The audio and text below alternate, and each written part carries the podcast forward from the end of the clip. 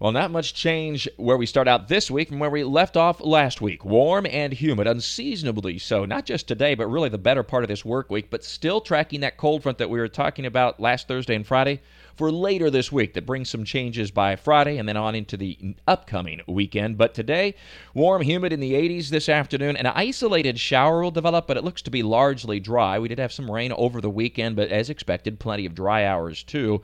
And the showers today will be very hit and miss. A little better chance for some showers tomorrow and Wednesday, but still coverage each day will be about half of the area. So some spots will stay dry, but there'll be some tropical downpours as temperatures reach the mid 80s and within shouting distance of record highs. Tomorrow's forecast high of 84 would fall solidly short of the record of 90 degrees, but on Wednesday, the forecast high of 86 misses the record by just 3 degrees of 89. And then as we get into Thursday, the approaching cold front creates a very warm day. It'll be breezy, winds out of the southwest, temperatures soaring to near 90 degrees. The record is 87, set back in 1984. Looks like a record breaking day on Thursday as far as temperatures go. And as we approach 90 on Thursday, we're getting to the point now where it's nearing the latest we've ever hit 90 degrees, which is on Halloween just last year, October 31st. So it won't be quite that late, but still awfully late in the season to be talking about 90 degree temperatures. But that front, along with the showers and a few storms, will finally bring in some cooler air for the end of the week. It's not cold, but it's cooler. Highs Friday will be in the upper 70s and should be several degrees cooler then as we head into Saturday, the start of your weekend, and Halloween.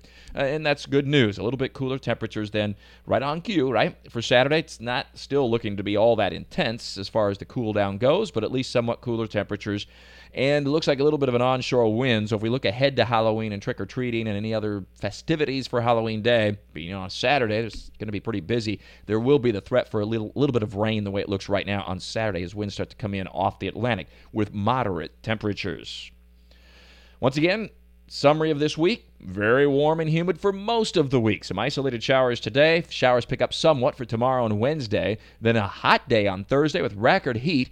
That's ahead of a cold front that brings some showers, perhaps a thunderstorm late in the day and into the evening, and finally some cooler air late in the week on Friday.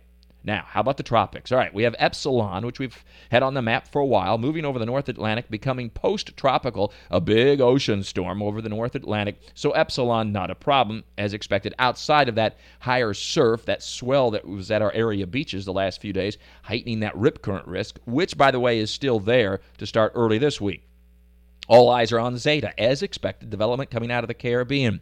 Moving very near the Yucatan Peninsula and Cancun late this afternoon into this evening, possibly hurricane strength as it goes through a phase here of, of pretty fast strengthening. And then it's into the Gulf of Mexico. And while it may very well be a hurricane for a while in the Gulf of Mexico, the conditions over the Gulf are not near as primed for an intense hurricane as it is where it developed and where it's moving right now. So Zeta is expected to weaken as it moves across the Gulf of Mexico, reaching landfall either on the Louisiana, Mississippi, or Alabama coastline probably not too far either way in New Orleans, by late in the day, Wednesday into Wednesday evening. Indications are, again, that it's a weakening system, but having said that, it could still be a strong tropical storm or even a low end hurricane as it moves in. So obviously, there'll be some storm surge, some heavy rain, and some gusty winds. With any luck, that weakening will be the, the key in this forecast, but it may be a little bit nerve wracking the next couple of days due to the strengthening cycle. But shear is strong, uh, or at least increasing over the next few days over the Gulf of Mexico. Sea surface temperatures not as warm, still adequately warm, but not as warm as where this storm developed. And um, we're looking at uh, that movement pretty swift to the north and northeast, which all adds up to a weaker system the way it looks at landfall.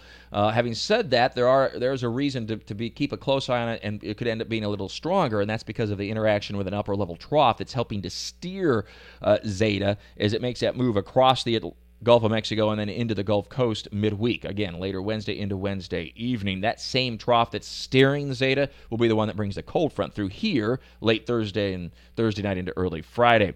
On this forecast path, Zeta has virtually no local impacts for Jacksonville and northeastern Florida, but yet again, another U.S. landfalling named storm, and yet again along the Gulf Coast.